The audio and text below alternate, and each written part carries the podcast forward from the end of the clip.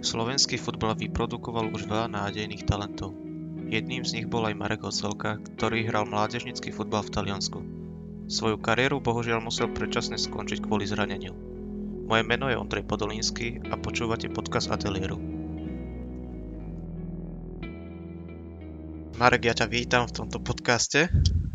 Áno, Dúfam, že sa ďakujem. budeš cítiť ako doma, urob si pohodlie. Tak keďže som doma, tak mám pohodlie. Poďme teda zaspomínať na tvoje detské časy a ako si začal s futbalom. Tak, použijem to klasické klíše, že vlastne rodičia ma k tomu doviedli, lepšie povedané otec. A nič, začal som od 7 rokov už v Bratislave, kde som začínal vlastne v takých mestských kluboch iba a potom, jak sme sa presťahovali, aj to som to samozrejme bral ako iba hobby, ale potom, ako som sa presťahoval do Trnavy, tak už som to mal také trošku vážnejšie, hral som za Spartak a vlastne ani som netušil, najprv, najprv som to bral iba, že sa zabávam, no a tak potom som zistil, že mi to celkom ide, takže a potom to išlo tak ďalej a tak ďalej. Mal si už vtedy nejaký futbalový vzor? No jasné, tých vzorov bolo viacero, ale asi taký najväčší bol bývalý futbalista Ronaldinho. Prečo práve on? Veľa ľudí hovorí, že vlastne, že nebol napríklad teraz, čo sú futbalisti ako je Messi a Ronaldo, tak samozrejme hovoria, že vlastne dokázali viac ako on a že sú lepší, len neviem, vždy keď som ho pozeral, alebo keď si teraz pozriem jeho video, tak proste tancoval na ihrisku a mne sa to vždy páčilo, takže dobre sa mi na ňo pozeralo, tak to skôr poviem. Snažil si sa ho napodobňovať so svojím herným štýlom? To by som sa asi najprv musel narodiť v Brazílii, čiže to je, skôr mi to príde ako taký talent od Boha, alebo ja neviem, že človek je tak prirodzene sa tak pohybuje, ja som sa tak nepohyboval, takže, ale hej, akože určite sa mi páčili veci, veľa som ich skúšal, ale som nekopíroval. Máš nejaký zápas, na ktorý rád spomínaš? Asi proti Českej republike, keď som prvýkrát nastúpil za U16 za Slovenskú republiku a hrali sme proti Českej republike U- U16 a bol to vlastne dvojzápas a v každom zápase som vlastne dal gól a na pár gólov aj prihral, čiže vtedy asi na ten deň. To bol vlastne prvý reprezentačný dvojzápas a hneď som vlastne, dá sa povedať, že zažiaril. No. Takže si si urobil také pekné očko u trénera. No, to je taký trošku iný paradox, že asi ani nie, pretože tréner bol zo Slovanu Bratislava a ja som bol zo Spartaku. Takže nebol som asi oblúbenec, ale áno, mal som trošku uznanie, som mal určite. Fungovalo to teda tak, že tí, ktorí hrali za Slovan, mali väčšiu šancu sa dostať do základu? Neviem, či to takto poviem, lebo keď je človek talentovaný, môže byť aj z Podbrezovej, keď to takto poviem. Hej, ale kebyže porovnáš rovnako talentovaného hráča zo Slovanu a z tej Podbrezovej, tak dajú radšej do základu toho zo Slovanu? To, to si nemyslím, je to podľa trénera, hej. Predtým tréner pôsobil zo Slovana, vieš, bol z Bratislavy a bolo to také, že Trnava ako moc nemusel. Takže bolo to také, ale ja na to spomínam dobrom, akože to není, že by som sa teraz ťažoval. Teda si hrával aj za Spartak a potom aj v Taliansku. Ako by si porovnal zázemia tu a tam v Taliansku? Tak samozrejme, že každého, koho sa to opýtaš, čo hral v Taliansku, ti odpovie to isté. Ako samozrejme, že je to markantný rozdiel. Ehm, hlavne v tom, ako tí ľudia cítia ten futbal. Není tajomstvom, že v Taliansku ten futbal to je viac ako viera, by som doko- dokonca povedal. Čiže to bolo podmienky určite lepšie. Ako jasné, že je tam lepšie finančne, to je zabezpečené ten futbal, aj podmienky pre tých, pre tých hráčov, aj pre mládež, takže určite asi v tom. Ale ako kde, hej, dá sa povedať, ale určite lepšie podmienky samozrejme, že ako na Slovensku. Chodili fanúšikovia fandiť aj na, na vaše zápasy dorastencov? Samozrejme, ako fanklub Hellas Verona, kde som teda pôsobil, bol dosť taký, dosť veľmi zameraný akože na ten futbal a na ten fanklub. Mali veľmi široký fanklub, až fanatistický by som to mohol povedať. Takže áno, určite, hej. Vedel by si aj nejak odhadom povedať, že koľko tých ľudí chodili na vaše zápasy? Tak podľa toho, aké, no. Keď sme hrali napríklad s takými Juventusom Turín, tak samozrejme, že ich prišlo aj cez tisíc, môžem povedať, 2000, hovorím. Je to podľa toho, aký zápas, no. A ako mal hodnotu ten zápas. Keď to bol nejaké finále, tak hral som aj pred 3-4 tisíc, takže ako kde, no. A hral som akože aj zápas priateľský proti A týmu a tam bolo cez 10 tisíc. To je už viac jak na Slovensku ligu. Aj tých tisíc je niekedy viac na Slovensku. Áno. Ako dá sa povedať, že tí fanúšici skôr prišli si pozrieť ten prvý tým a to bol taký priateľský, že prvý tým proti mládežníckému. Takže skôr asi skôr asi prišli sa pozrieť na nich, nie na mňa, na náš mladší tým, ale, ale áno, určite to bolo akože neskutočný pocit samozrejme. Takže ste hrali ligu po celom Taliansku? Áno, po celom Taliansku. Ako ste sa prepravovali na dané zápasy? No podľa toho, kde sa hralo. Keď sa hralo v Katánii, čo je vlastne sami za Sicília, Sardinia, už som aj zabudol, tak tam sme museli ísť letecky samozrejme, lebo je to ostrov. Čiže to bolo také, že sme museli letecky a keď nie, tak autobusmi normálne. Požadovali tréneri v Taliansku od teba niečo iné ako na Slovensku? No, určite, že áno, bol to rozdiel vo veľa veciach. Hlavne Talianom som sa zapáčil, tak hlavne, lebo som bol rýchly a mal som teda takú atletickú postavu, tak uh, chceli ma vlastne na krídlo a ja som dovtedy bol vlastne hrotový útočník, no a videli, že mám rýchlosť, tak ma chceli skôr na krídlo a hej, no, skôr asi to chceli, že aby som bol taký ten atlet v týme. Ako vypadal tvoj bežný deň? V Taliansku? Ako No v Taliansku. športový deň? Áno. Uh, tak ráno som vstal, potom som uh, išiel vlastne hneď, na raňakoval som sa, musel som ísť do školy, keďže som tam študoval na strednej škole.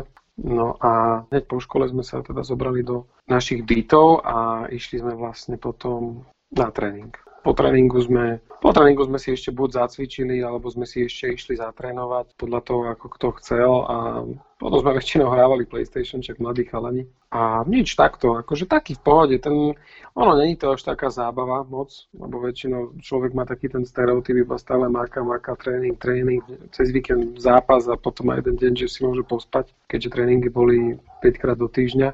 Iba jedenkrát za deň si mal tréning? Mm, iba jedenkrát. Áno, niekedy, keď sme mali prípravu, že vlastne bolo sústredenie, tak sme mali aj dvakrát samozrejme. Si spomínal, že si tam chodil na tú strednú školu. Áno. Ako prebiehalo vyučovanie? V akom jazyku? No vyučovanie samozrejme v, v talianštine. Nečakal som ani, že kvôli mne teraz zmenia pravidlá. Ja, že či si náhodou nechodil na nejakú medzinárodnú, kde sa hovorilo po anglicky.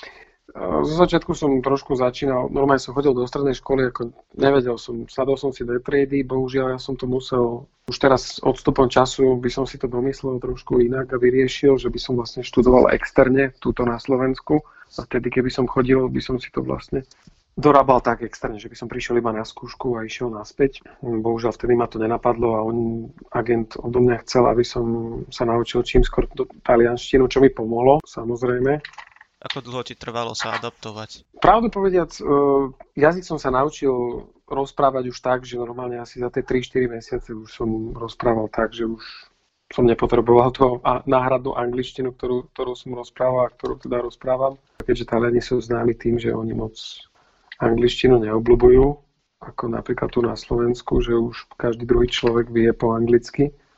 Ale za také 3 mesiace už som sa akvizoval a už som hneď vlastne som sa tak aj celkom skamarátil a už som si zvykol na ten život. Takže by si povedal, že taliančina je ľahká na naučenie? Môžem povedať, veľa ľudí to hovorí a je to pravda. Je to, je to ťažký jazyk. Je to ťažký jazyk možno z, gra, z gramatického hľadiska. Keď sa niekto rozprávať, že ide iba rozprávať, tak že hovorové, tak je to úplne v pohode. Ale keď ide o gramatiku, keďže už teraz študujem na vysokej a študujem teda na talianský jazyk, tak viem povedať, že tá gramatika je dosť ťažká, ale, ale v pohode. Akože hovorovo človek, sa, keď tam žije a je každý deň v kontakte s tým jazykom, do tých dvoch, troch mesiacov už skladá zmysluplné vety. Ako si v tom Taliansku býval? Prvýkrát, keď som išiel vlastne do tej Sieny, to bol vlastne môj prvý klub, tak tam som vlastne býval v hoteli. Klub nám preplácal hotel každému jednu izbu a potom vlastne, ak som sa presťahoval do Hellas Verona, tak tam už som vlastne býval v byte. Sme si prenajali s ďalšími tromi spoluhráčmi a vlastne tam sme bývali. Hrával si aj Sieňa, aj vo Verone. Ktoré miesto sa ti viac páčilo? Fú, na túto otázku vždy odpovedám tak povedať, že veľmi rada dokážem do sekundy odpovedať, pretože môžem povedať, že Siena, ako nevidel som, pocestoval som všade na svete, teda ako všade, tak myslím, že hoci kde už som pocestoval a môžem povedať, že Siena je asi to najkrajšie miesto alebo mesto, aké som kedy videl. Povedať, naozaj, naozaj krásne miesto a tam sa mi čiže tým, tým pádom aj páčilo najviac. Čo by si našim posluchačom odporúčil naštieviť v tomto meste? V meste by som odporúčil určite mm, ako najznámejšie Piazza del Campo, kde sa vlastne aj uskutočňujú konské leteky vlastne. Je to veľmi, veľmi dlhá a veľmi zaujímavá tradícia, lebo vlastne na betóne sú tie dosti a veľakrát sa stane, že kon spadne, zlomí si nohu, čiže je to také, také veľmi zaujímavé. Čiže Sienia, ja sa to vždy hovorím, ako každé mesto má svoje také, či už je to New York, keď poznáme Paríž, každé mesto má svoje také špinavé uličky, nie? kde bývajú možno chudobnejšie, alebo ako to povedať, že je trošku špina alebo bordel. A v tomto meste som to nenašiel nikde. Je to celkom veľké mesto a to mesto každý, do každého kútiku, keď idem, tak ako to je jedno krásne mesto. A nikde som nevidel niečo škaredé. Všetko bolo pekné, takže asi tak. Navštíviť určite Piazza del Campo a celé mesto. Aký si mal plat? Plat. No, väčšinou hovorím, že to sa nehovorí, ale tak začínal som s malými sumami, akože najprv, keď som bol v Siene, tak som mal možno tých 300, od 300 do 600 eur keď som mal vlastne 16 a potom vlastne prišla zmluva, ktorá vlastne si prišla na 1300 eur, keď som mal 18-19 rokov. To je slušné zarábanie pre takého mladého človeka.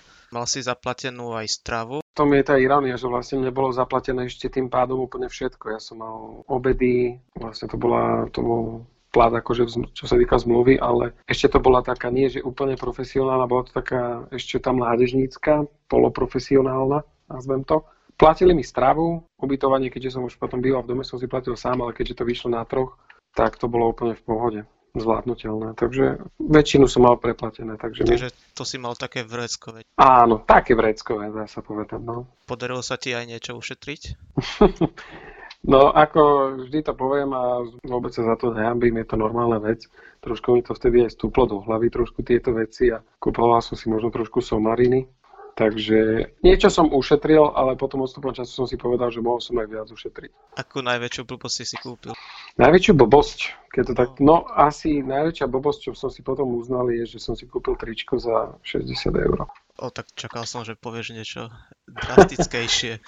Áno, a čím som starší, tak si uvedomujem, že ako, čo sa týka toho, asi najviac som minul na oblečení, hej. V Taliansku to je také celkom o móde, ešte duplom futbalista, takže asi to bola taká, že zbytočne drahé. Spoznávali ťa ľudia aj v tom Taliansku? Nezažíval som. Uh, je, raz som zažil, že bol tam jeden Slovák a prišiel za mnou, že, teda, že ma pozná zo Slovenska, že chcel ma pozdraviť.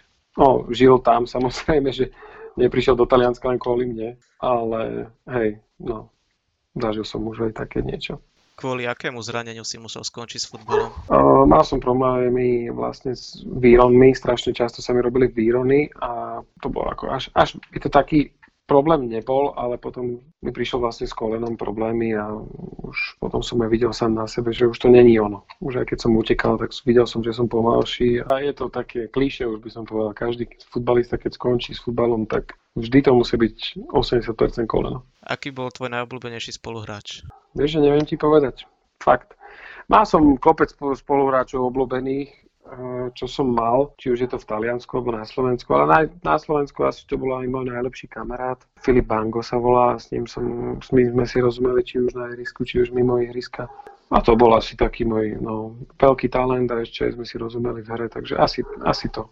Hral si s niekým, kto je teraz považovaný za slávneho? Kopec ich je teraz slávnych. Neviem, či sú niektorí sú menej slávni, niektorí sú slávni, niektorí ešte len budú slávni, čo pevne dúfam ale hrával som či už proti, ako napríklad hral som proti Milanovi Škriniarovi, ktorý ma bránil vlastne, ešte keď sme boli v mládežníckej, keď som hral proti Žiline. Kopec akože chlapcov, či už som sa s nimi poznal, alebo iba proti ním hral. Bol už vtedy ten Škriniar taký nebezpečný a ťažké sa cez neho dostať? Áno, určite. On bol ešte aj starší, keďže ja som hral v 15 proti 19 ročným a on bol akurát v tom tuším, on mal 18 a ja som mal 15. Tak mi to teraz aj vekovo vychádza, keď to tak prerátam. Keď mám 23 a on má asi 25-6. On bol o dosť starší a bol aj o dosť silnejší, takže hej. Ale hral som proti, alebo teda bol, mal som spoluhráčov aj mnoho iných, čím že to Luca Toni, Saviola, čo sú legendy v A týme Hellas Verona, čo hrali. Takže hej. Máš nejakú peknú spomienku, na ktorú rád spomínaš? Asi veľmi rád spomínam na tie reprezentatívne zrazy, ako zažil som ich celkom dosť a po každé to bolo niečo výnimočné, keď bol nejaký zraz, lebo tak predsa len reprezentovať krajinu je, je niečo iné. Lutuješ teraz so stupom času to, že si musel skončiť s futbalom? Vieš čo, ani nie. Každý sa ma to pýta, že či mi to chýba. Pravdu povedia, za nimi to nechýba. Prečo? Neviem, ono, možno aj to je jeden z tých dôvodov, že som možno aj tak neúspel, lebo veľa ľudí mi hovorilo, že z toho zranenia by som sa vedel dostať a prečo som ešte nezamakal, ešte by som sa vedel vrátiť, ale keď sa človek úspeť vo futbale, musí mysleť iba na futbal a byť tzv. až ja tomu hovorím fanatík a zbožňovať to, čo som aj zbožňoval samozrejme, ale mal som aj iné záľuby, vieš. Nevenoval som sa iba futbalu a mal som rád aj kopec iných športov. Zbožňujem hokej a podobné iné. A som taký celošportový záložený, že hej, že bavia ma všetky športy, že nielen futbal, a možno aj to je to, prečo som neúspel. Čiže neviem, či mi to chýba. Momentálne študujem na vysokej, venujem sa jazykom, chcel by som sa v živote možno venovať učiteľstvu alebo prekladateľstvu.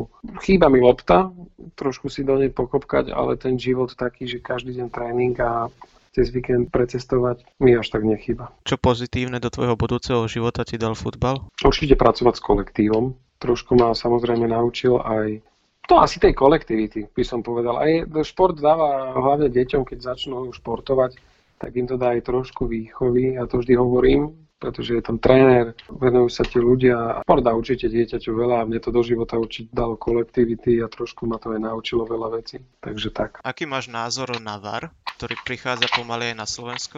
Je to dobré, je to dobré.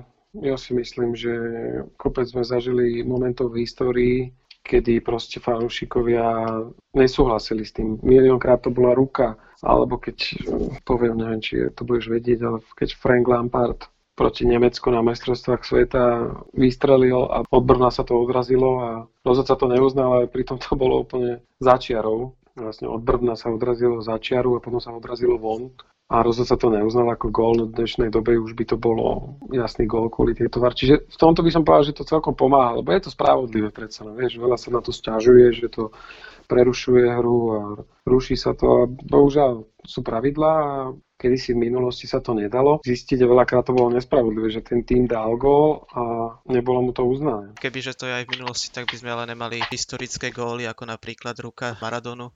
Áno, to je pravda, akože, ale Hej, no je to historický gól, ale ja som sa vždy nad tým pousmial. Tak si teda zoberme loptu do ruky a poďme ho hádzať do bránky a považovať to za legendárne. Vieš, že to je to ako jasné, bolo to určite aj tým, že to bol Maradona. Ja určite súhlasím s VAR. Toto bola moja posledná otázka. Dnes tu s nami bol bývalý mládežnícky reprezentant Slovenska Marek Ocelka. Marek, ďakujem ti za rozhovor. Pohode, ja som veľmi rád tiež. Na záver by som vám chcel ešte odporúčiť, aby ste si vypočuli ďalšie podcasty, ktoré pre vás Atelier pripravil.